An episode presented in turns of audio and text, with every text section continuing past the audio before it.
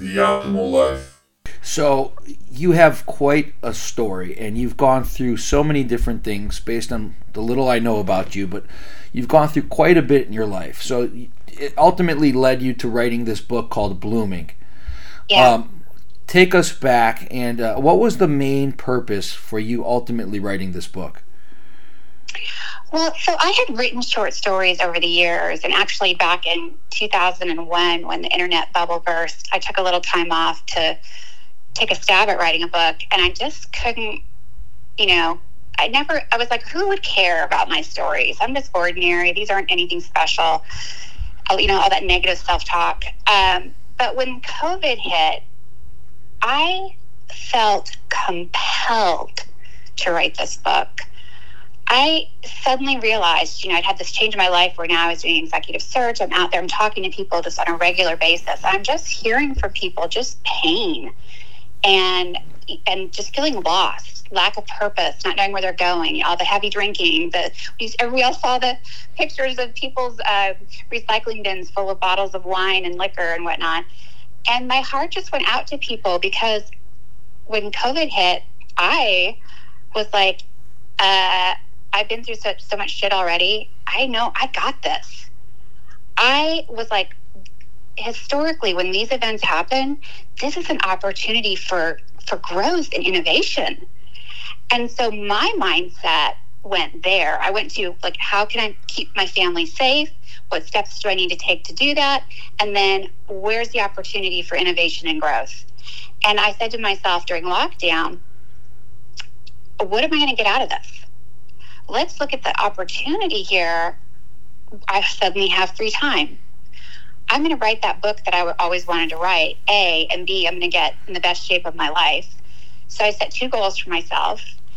And, but the book, it really, I have to say, was a God thing. It like, I wrote it in three months. It just flowed. But it was about me giving a gift to all the people out there who were hurting.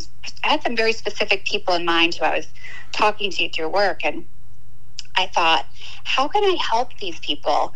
And I realized that if I could share with them how I had gotten through so much shit and repurposed it and used it to uh, advance me in life, and how learning to change your mindset, which is critical for me, um, it, mindset is a muscle. And once you start to change that mindset and start for, start to look for opportunity in adversity, it just happens naturally. Every time you have, you have a flat tire on the road, you can be mad, or you can say, "Wait, I've got half an hour. I'm going to have to sit here." I can call the friend who I haven't talked to, and I never have time to call. Mm. It's about finding. It's, it's seriously, it's a mindset thing. It's a muscle. You just suddenly you're like, okay, where's the opportunity? This is this is horrible. This sucks. I'm not I'm not about toxic positivity. I'm like, you own it. This sucks. But what am I going to do? Like, at first, I'm going to own that this sucks. That's important. Feel, express your feelings. Okay, I'm angry. I'm hurt. so important. If you suppress that stuff, it's so harmful. But always in the back of your mind, have that thought. Okay, I know this sucks right now, but something good will come from this if I choose to, if I choose to find that, as part of that's you choosing to look for it and find it. If you choose to say, I'm a victim and this sucks, you're going to wallow there the rest of your life. But it's about shifting your mindset and from being a victim to a survivor. Um, so you think, based upon your history, the pandemic for you was like, okay, here's another opportunity because I've lived through so many negative experiences that I've had to find a silver lining and I've had to adjust and pivot and, reinvent. Um, this is just yet another one of those opportunities. It's almost as if your past, which we're going to get into the detail, it's almost as if that really set the stage and prepared you for this pandemic. Absolutely. It's, I was telling a friend recently, um, so I'm a huge fan of Ryan Holiday. I, I love his book, The Obstacle is the Way. He's just, I think he's brilliant. I actually have gotten to the point when I run into an obstacle, I get excited. Mm. Yeah. Yeah. Yeah. I'm like, okay, wait, finally, like a challenge. How do we how do we get around this obstacle? What positive change or opportunity am I going to uncover because this is in my way? And so it's a shift from dread and fear to excitement. So I've come a long way. I mean, and it's it's honestly, I mean, I'm 54 now. It's a long journey. I don't want people to think, oh, gosh, why am I not thinking that way yet? I mean, you have to know the whole story about how I got here. But I do encourage people to really, um, you know, uh, well, let me give you a little story. I think this is really indicative about life and the choices we make. Um, one of my favorite stories in the book is about going to Las Vegas with a girlfriend, and we uh, it was right after the Bellagio was built, and we wanted to watch the fountains. So we went to this restaurant called Olives, and we had a reservation out on the patio. And it was particularly windy that night, and the wind caught the fountains just right. And this had never happened before. A huge gust of wind hits just at the right time, and I we just finished dinner. I'd gotten up from the table, and it was like a tidal wave. I was soaked from head to toe. and we had spent, you know, girls, you know, pretty young men, you know, spent all the time getting glammed up. And my girlfriend looked at me like, oh God, is this going to ruin our night? A. And B, if, if we do get going, how long is it going to take her to get ready? And in that split second, I knew I had a choice. Is this going to ruin our evening? Or as what I chose to do is I said, what are the odds of someone getting hit by a fountain? I said, wow. I go, I've been blessed by the holy water. We're going to win tonight. I go, come on, let's go. Ran upstairs, blew dried my hair, changed my clothes. We were out the door so fast. And that's one of our favorite stories. But the point is, in that moment, I had a choice. And that split second decision determined the outcome of our evening. Yes. Most most women would have uh, been ruined. They would have gone back, complained, take the whole night's ruined. And you looked at it as like, hey, this is uh, maybe a sign from from up above. We, we better go throw the dice.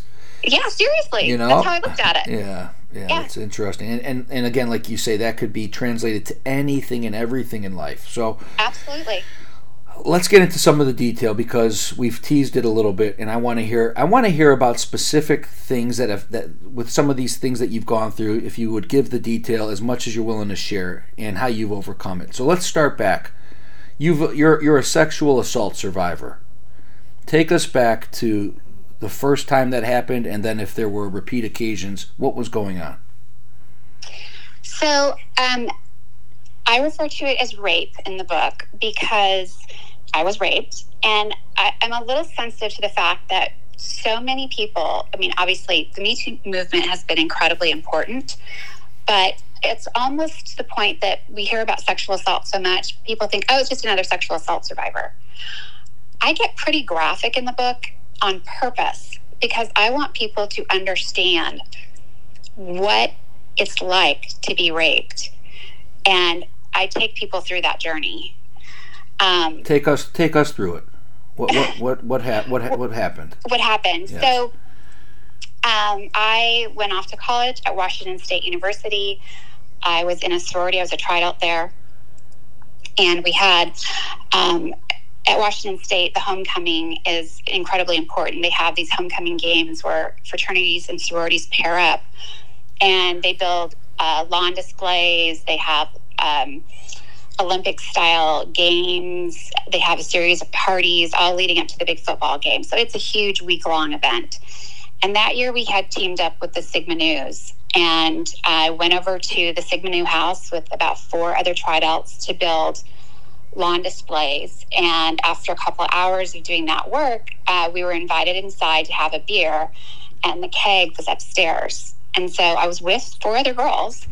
Um, and uh, one of the Sigma Nus handed me a cup of beer and uh, pulled me into his room. And the next thing I remember is the thunderous noise of his door being kicked in, which kind of woke me up. And I realized I was naked on the floor, that he was inside me. And there was a whole crew of guys jostling to see in the room and like making cat calls and whatnot. And so I turned my head to avoid being seen. I like kind of came to and Um, and then he bolted the door and proceeded on. And I, I walked through, you know, some details about all that happened. Um, one of the things that after I went back to my sorority house the next morning, I confided in a sorority sister about what happened to me. And she said, first of all, she said, Are you sure? Like, are you sure? Like, um, you didn't want to just have sex with him? And I'm like, trying, you know, walking her through what happened. Like, no, this was rape.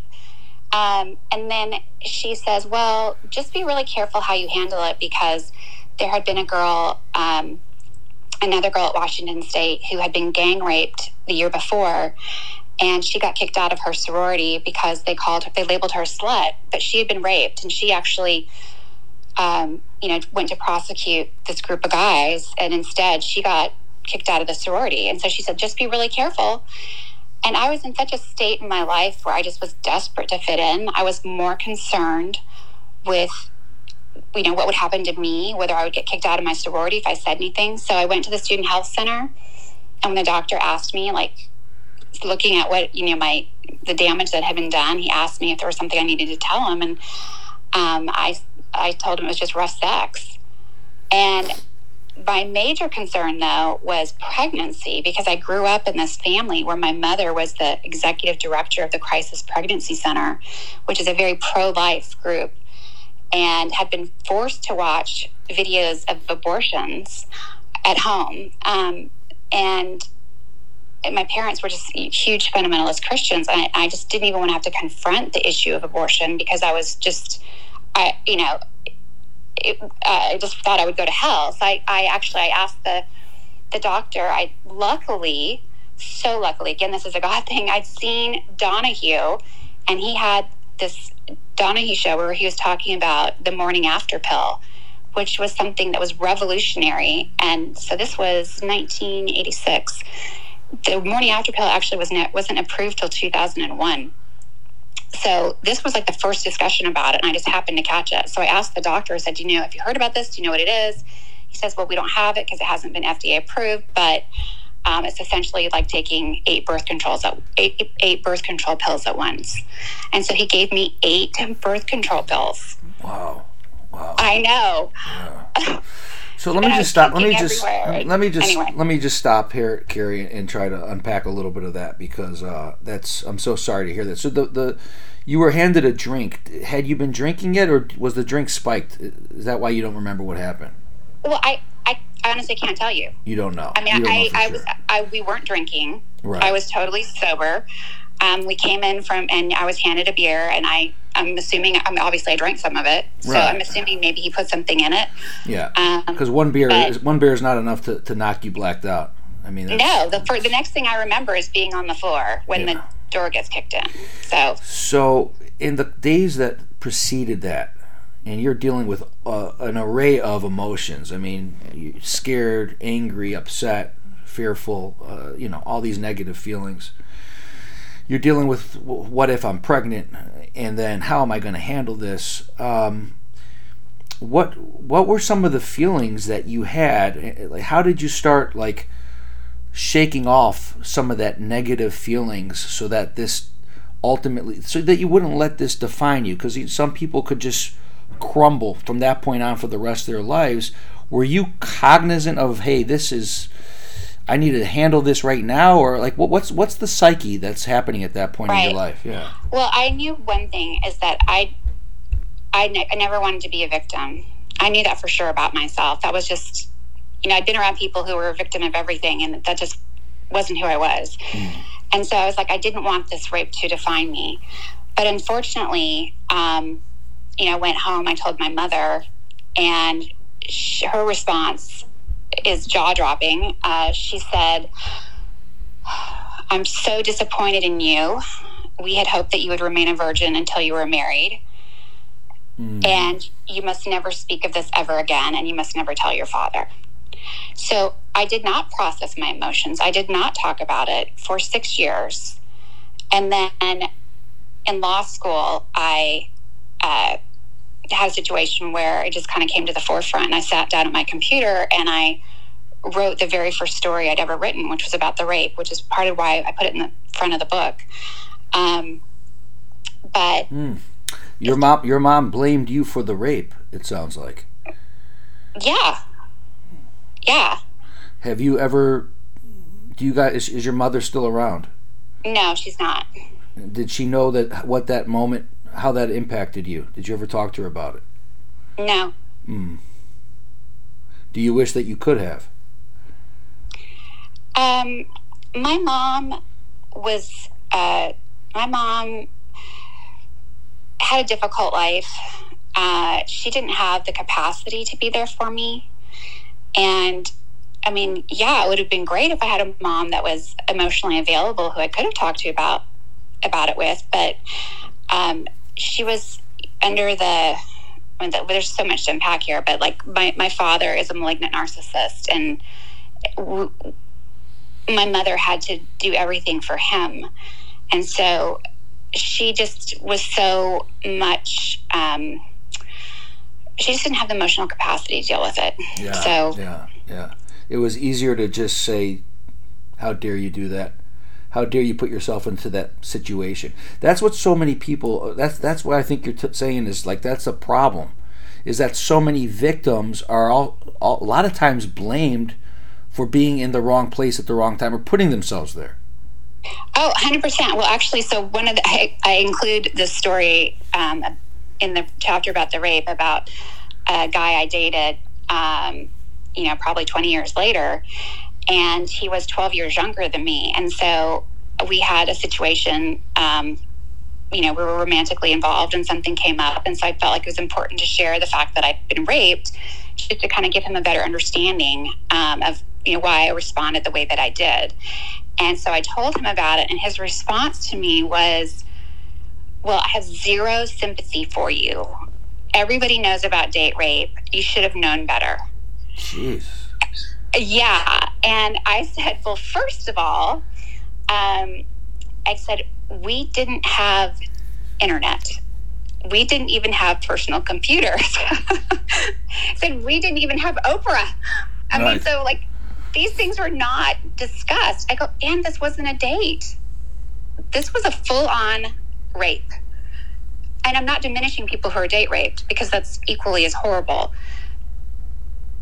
but yeah, it's uh, it's it's terrible. I mean, it's I feel I feel terrible for you. We didn't have Oprah. yeah, I feel terrible for you. So uh, you're so right. Um, of course, I ended that relationship, but yeah, of course, of course. People just you're right. People, a lot of people do ask. You know, well, what were you doing? Well, I mean, even if you said you, you were asking about the number of beers. I mean, I know you where you're going with that, but it, it shouldn't matter. Right. No, it shouldn't matter at all. Of course, of course, it does. Right. It doesn't matter. But I'm just curious: is if it was ten beers, maybe you were. I'm just. I, the fact that the reason I was asking that is because you have to assume that he placed something that he shouldn't have in that drink. Yes. Or else you I wouldn't have did. blacked out. Yeah. I mean, there's just no. There's no way. So, uh, so it took you some time. Did, did this, did this uh, rape did this have a, an impact on you with your sexual experiences as you were continue on in your 20s and 30s it did yeah it really did. So because it was i mean so early in my sexual life um, it the i went from feeling like i was a valued human being to that i was only um, there for sex. Uh, as I like to say um, I became the messenger for the message that he had sent me. And it's it's interesting. I learned later on through therapy that it's very common for rape victims to become promiscuous. Mm-hmm. And that's what I did. I became promiscuous. I could not, I would go on a date or two. I did not have a boyfriend all through college. I never had a boyfriend. Um, and when I got to law school, when I finally told my story six years later, I mean, he was a friend who, who it was a friend with benefits thing. But because he was a friend first, and so this went on longer than some of the other situations I'd been in, uh, I felt more vulnerable and didn't know how to handle it. And that's why, but because he was a friend, I also felt comfortable enough to share the story with him. and he was the first person who responded with responded with compassion and you know that he, began the healing process for me. Um, when, when were you were you uh, interested in him? Like did there were there feelings that were developing for this guy because of that? There were initially yeah. Mm-hmm. yeah. Yeah. So it it's interesting. You say that you became more promiscuous, and you said that that's what a lot of women do after a, yeah. a, a, terrible situation like that. So you're basically saying that that you were just you were dating around, sleeping around. It's almost like you were like. What is the psycholo- psychology behind it? Is it that you don't you don't want to let this thing define you so much that you're going to go out and just even have more sex? I mean, I, what what no, it? It's because when you push trauma down and you don't deal with it, you relive the trauma, you repeat the trauma. You're attracted to people who make you repeat the trauma. You have to, first of all, you asked about my feelings about it. I did, wasn't allowed to have any feelings about it. Right. I wasn't allowed to talk about it. So I never processed my anger, my rage, my hurt, my pain. I never processed any of that until six years later when I just started. And really, it took me probably 20 years when I finally had a year where I spent every day on the couch with a therapist doing psychoanalysis, unpacking all, like, all, I mean, a lot of the stuff that happened to me, but um, realizing, and also for women, we're, we're told we're not allowed, you know, being mad is not okay for women. And you, in order to overcome trauma, you have to get to rage get to rage and grieve the damage that's been done and move through it. And you have to go through all those stages before you can stop reliving the trauma. Oh, that's interesting. And, You're saying get yeah. to get to become so so upset and so angry with what has happened to you and accept it instead of pushing it down. Uh, right, pushing it down is the absolute worst thing you can do. Mm. And for women, that's particularly hard because we're, we're told it's not okay to get angry. But we need to just to process it and get to the other side of it. So you have to go through that period of rage to, as I like to say, you go through rage to get to forgiveness. So let me ask you, Carrie, when you, you said you sat down for a year with the psychologist, was that, you said that was 20 years later? Yeah, it was. Uh, I mean, I don't know that's exact number, but it was. Um, it was roughly twenty years later. So my question is: is is yeah. you were were you were married once or twice in between in that twenty year span? It. I was on the couch with a therapist on my second marriage. Okay, so you had already gone through your first marriage, and then you were on the couch with your therapist with your second marriage. Was yeah. was your second marriage experiencing problems at that point? Uh, it, I wasn't there because of problems with that marriage. Mm-hmm. Uh, that wasn't why initially. It was really. It had a lot more to do with my father and those issues and dealing with past trauma. Do you? So you've you've you've had two divorces, and I'm wondering, do you attribute that to the? Was the rape? Did that have any impact on your marriages? and uh, obviously it was more than just the rape because I could hear what, what you felt about your parents and especially your mom. So, what do you attribute the uh, the issues to in your marriage? Well, it's uh, it's a little more complicated than that. So, um, in my family, um, my parents had paid for my brother and sister's college and asked me to go in state um, while they went to my brother went to Stanford, my sister went to USC, and she went to a very elite private boarding school, and they paid for all of that. And they had me going to public high school and asked me to stay in state and go to Washington State University. So when my brother graduated from Stanford, they said, okay, um, you can go wherever you want now. And so I transferred to the University of Texas. And then when I graduated from there, they felt bad because they had paid for so much for my brother and sister. And they're like, okay, well, you can go to law school wherever you want. We'll pay for it. And so I enrolled at Tulane. They totally supported that. And then shortly after I got there, they said, "Well, we changed our mind. We're not. We're not going to pay for it." And so I was completely screwed as far as student loans, um, and really left scrambling. And so I really I experienced some abandonment with with that experience. Late, um, it it got progressively worse where I was really struggling financially because I couldn't get certain student loans because my parents were claiming me on their income tax. Um, I you know, didn't qualify for grants or anything, so I was barely um, able to even have money for food. Um, so I, when I came back from my summer, my second summer clerking in Atlanta, I met my first husband, who was a bar manager on Bourbon Street, which is like you never would have put me with him. Um, he pursued me relentlessly and he kept inviting me to dinner. And I was so hungry. And I was in New Orleans. They have these great restaurants. I was like, okay, you know, fill my belly. He literally got to my heart through my stomach. uh, and he surprised me by proposing. And I thought, there's no way my father will approve this. My father is a snob, a you know fundamentalist Christian. Um, there's just no way. And my uh, first husband, Bo, went to meet my father, and he said, um, "You had me so worried." You know, I met him, and he said, "Oh, she's your problem now." He said he did everything but hand me your birth certificate. And so all of a sudden, I was like, uh, "Now what do I do?" Because I really didn't intend on marrying this guy, but I felt completely abandoned by my family. And then I got hospitalized my third my, my third year of law school, my last semester. I had this very bizarre condition. I had fluid coming out of my ear, and they didn't know if it was spinal fluid or if it was ear infection or what it was. And um, I had a procedure that went wrong, and I ended up in the hospital for five days getting shot up with Demerol because of pain. And I asked Bo to call my father um, since he's a doctor, and ask him to you know, talk to the doctors and try to figure out what was going on with me. And so Bo called my father, and he hands me the phone. Says, Your dad wants to talk to you. And I press the phone to my good ear, and he says, Your mother and I have been talking, and we just want to let you know we're not paying for this.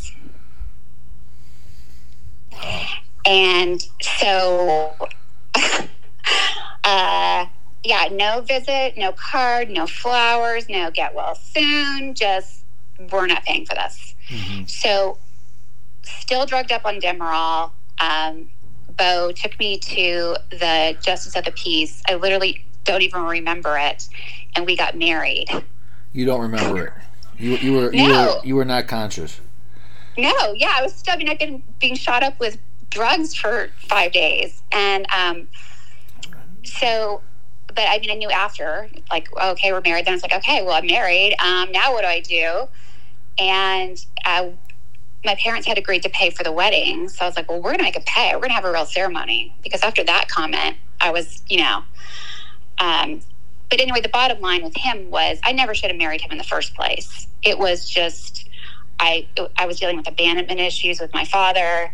Um, he was there, he cared, he was you know, wanting to feed me whatever. But there, we were so opposite. Uh, obviously, you know, career wise, um, ethics wise. There's a story later in the book about you know he was very racist, and which is the opposite of me.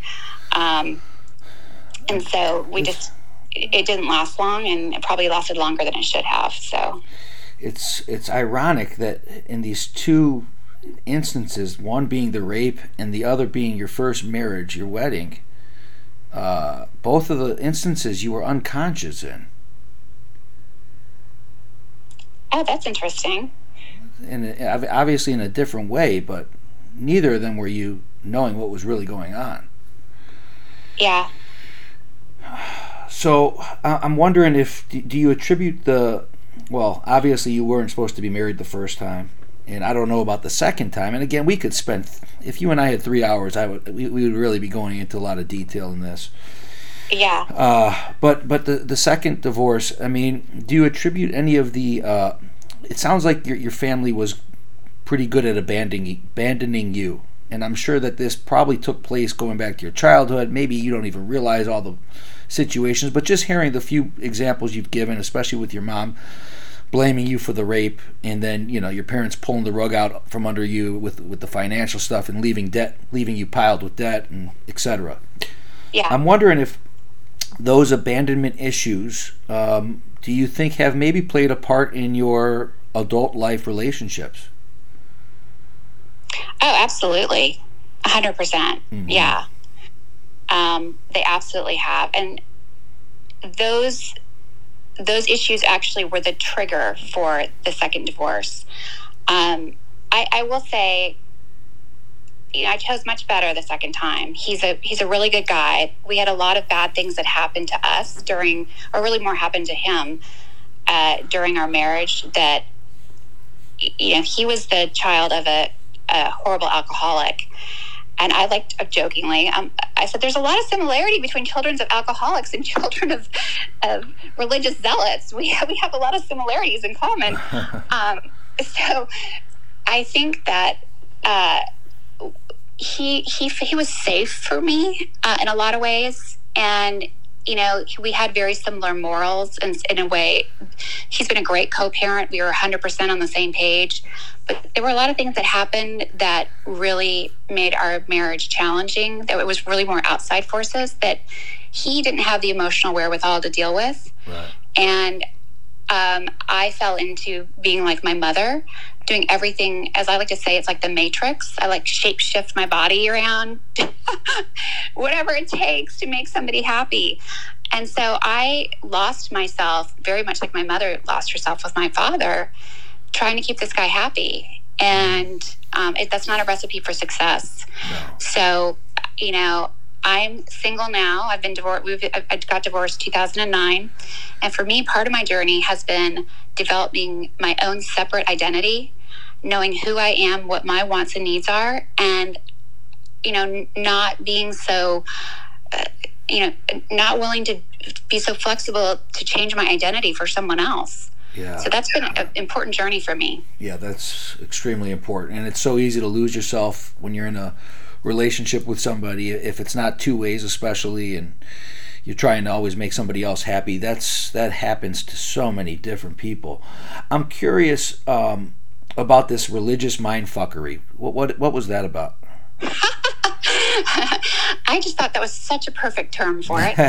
Um, so my father found religion when we we moved from the east coast to the west coast and i was about four and he found religion and he is i mean he's a brilliant man. And so religion in the in the hands of a man like that who's also a malignant narcissist is a dangerous thing. He uh, I read, read, I mean, I was reading the Bible every day, reading every book about the Bible, and he would twist scripture to get you to do things. And uh, like one of his favorite scriptures is one of the Ten Commandments honor your mother and father, and if you do, you'll have a long life. Well, what he said to us, and he actually wrote me this letter when I was uh, during my first marriage. He wrote this letter to all three children, which I refer to as the demand letter. And he starts by quoting that scripture about honor your mother and father. And he said, It's the only commandment that comes with a promise, a promise of long life. he said, Similarly, it also comes with a curse if you don't follow it. So, and then he listed all of his demands that he wanted each of us kids to figure out who was going to have him for Thanksgiving and Christmas, and that he had certain expectations. He wanted to talk to us every Sunday night, blah, blah, blah, blah, blah. And if we didn't do these things, we were cursed. Mm. And I called my brother and sister. I said, Have you opened that letter yet? And they're like, No. I said, Burn it don't read it. So he used scripture and Bible and religion to further his cause, and to you know, he would use it in a way so so extreme that he, if you didn't follow it, you were going to be having a date with the devil, basically. A hundred percent, yeah. I mean, the reason I spent that year on the couch with the therapist is because, and the thing is, it's it's constant with him, constant. He doesn't he doesn't recognize boundaries. He's always intruding, getting in your stuff it, about everything. And it gets in your head to the point I had this tape in my head where anything that happened, I would hear him. And I literally needed to spend that year walking through all of this and learning new self talk.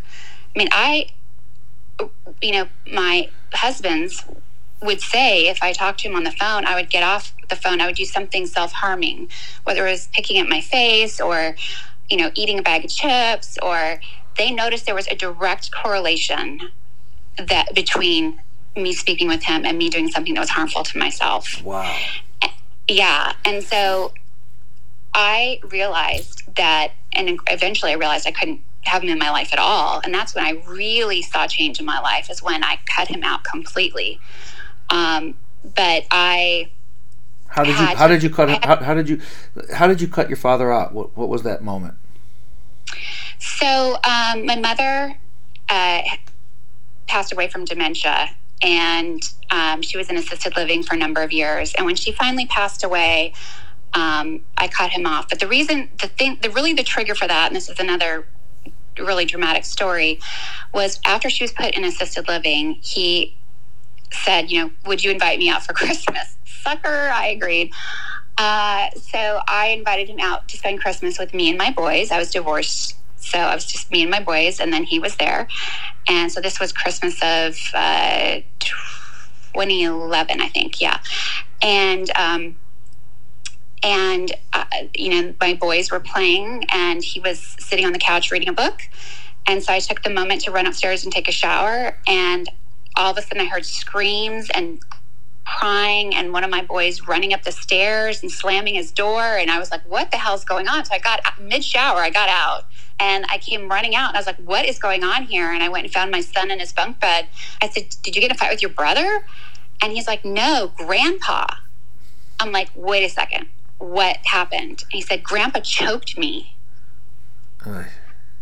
So I went downstairs and I. How old your son? How old was your son at this point? Um, I think he was about 10. Oh, gosh. Okay. And uh, so I ran downstairs and I asked um, his younger brother. I asked first. I asked my dad, and I'm like, and he, he's like, "Yeah, well, they were roughhousing. They need you need to discipline him more." And then I turned to my younger son who was hiding under the under a desk. I said, "What happened?" And he goes, "Grandpa choked Tommy." And I turned to my father and I said, because uh, it was Christmas Day. This was Christmas Day. Mm. And I said, um, You will never see your grandchildren ever again. That's it. And so that relationship terminated with them that day. And um, you, you, you kicked him out of the house right then and there? Well, it was Christmas Day, so I yeah. let him fly out the next morning because there really wasn't much I could do about that. Right. But that was the end of their relationship. They've never seen him since. But I stayed in contact with him for another year. My mom passed away. Uh, Christmas was I guess it was technically the 26th, but it was basically Christmas Day of uh, 2012. So a year later, and I, I stayed in contact with him um, until after her funeral. I gotta tell you, I mean, I don't know much about him, but it sounds like, in a weird way, that him choking your son was probably the best thing that ever happened to you. I call it a Christmas gift. I say in the book it was a Christmas gift. Yeah. Yeah, because, but for that event, he may still be in your life and you may still be picking at your face. Yeah, 100%. Yeah. Uh, a few more things, a couple more things here. Family rejection, body dysmorphia. What was this about body dysmorphia? So that all started with um, when I was about eight years old. I asked my dad, um, as every little girl does, they look to their father for to learn if you know how they're valued as a woman. And I asked him if I was pretty, and he kind of looked me up and down and scrunched up his face and said, "Yeah, no, you're not pretty. Um, I don't want you to be disappointed in life and have false expectations. But now your sister, she's beautiful." Oh, jeez. Yeah. So it starts with that, and that's there's a whole chapter in there about comparison and all that. But also, um, I was blessed with having a nice sized booty, which I grew up in the the Cheryl Tiegs Twiggy, um, the Twiggy era, and it was not the it was not the body du jour, right? So and I, I mean, I, am very graphic about this stuff because I know people can relate. But you know, we could we didn't have songs back then; they were only for strippers. They weren't mainstream yet. So you know, I constantly was walking around with these underwear, the panty lines, and people made fun of me for it, and just was miserable about you know my body. I had a horrible experience in eighth grade where um, this is another I think, pretty powerful story about how really these things can impact people. Um, on Valentine's Day in eighth grade, you know, people pay a dollar for a carnation to give to someone, and you see all the popular people getting 10 or 20 of them, and I got one. I was so excited to get my carnation. and I opened the envelope, and it says on the envelope, I'm sorry, it says on the note, um, you like you look like the witch from Pufnstuf. Signed the boys in the eighth grade class. Uh, those eighth grade boys are so ruthless. Yeah. And so just really had this extreme need to be pretty and um, and then I, I, just you know going through body comparison and i just kind of walked people through that journey about um, getting to where i am today and realizing that you know loving my body as it is and embracing it and actually you know it's really funny because i did get liposuction of my hips thighs and butt back in 1999 i told someone that recently they audibly gasped they're like, You had liposuction of your butt? Who does that? yeah, this was the pre uh, Kardashian era. Era. Yes, so, yes, uh, but t- that's today's response. They were like horrified. Yeah. Why would you do that? But that, yeah, that's it how made times sense. have changed. It made sense to you then, yeah.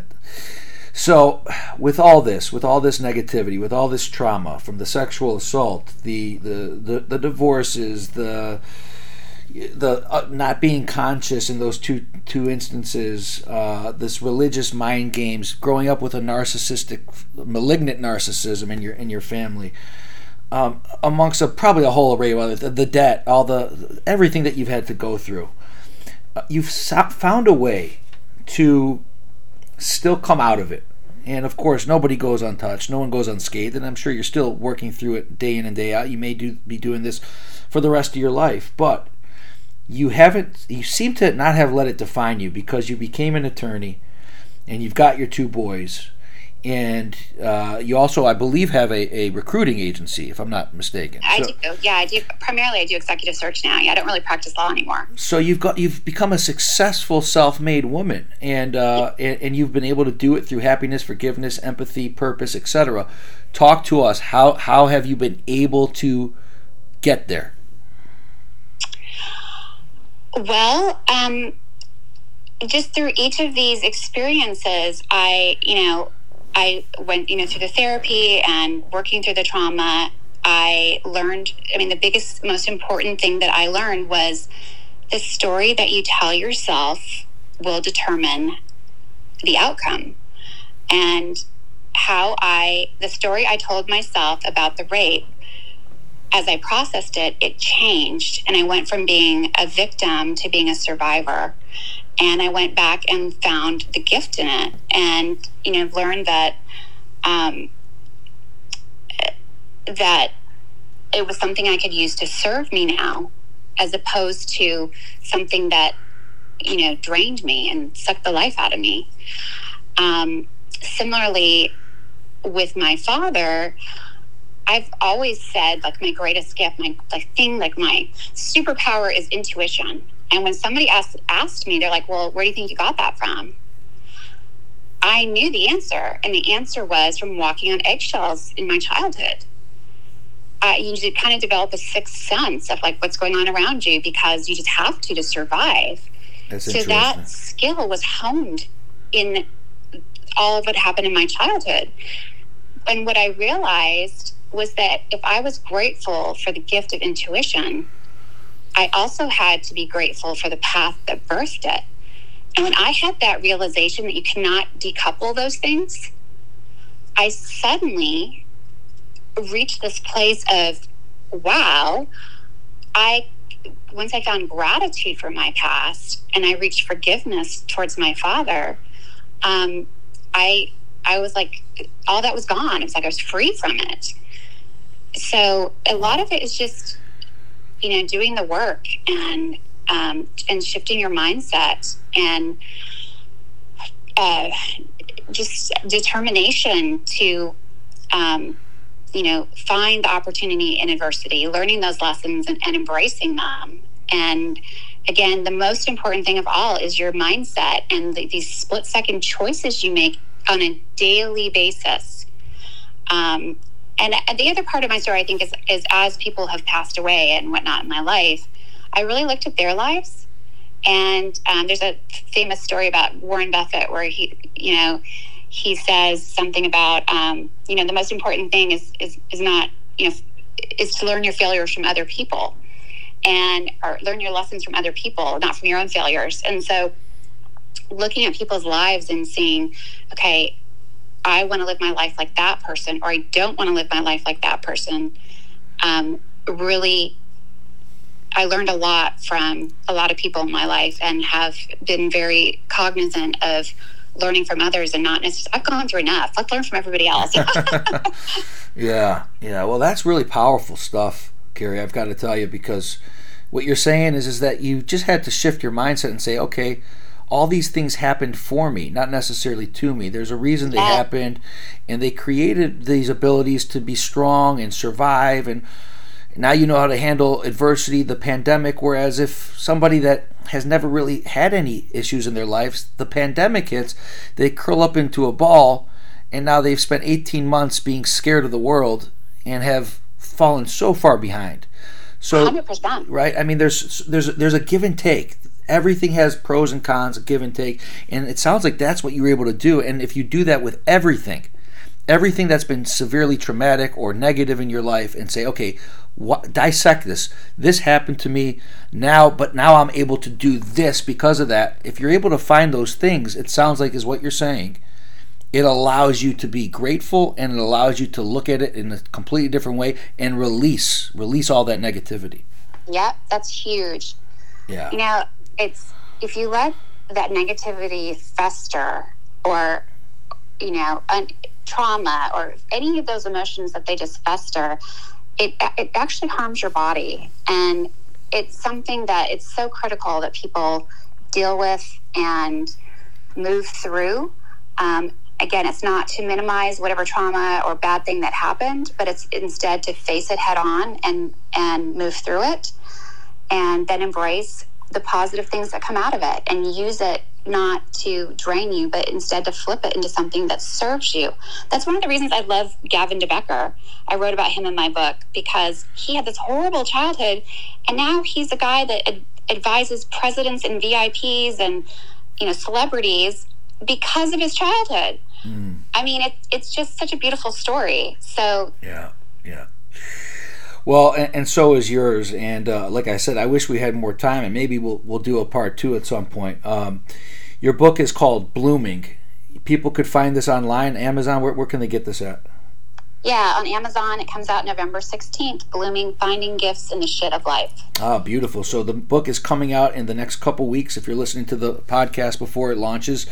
Eventually, if uh, we will we will get the link on Amazon and then plug it into the show notes so you could order the book uh, through the links here as well. Where else are you? Are you on social media, or do you have a website that you want people to go take a look at?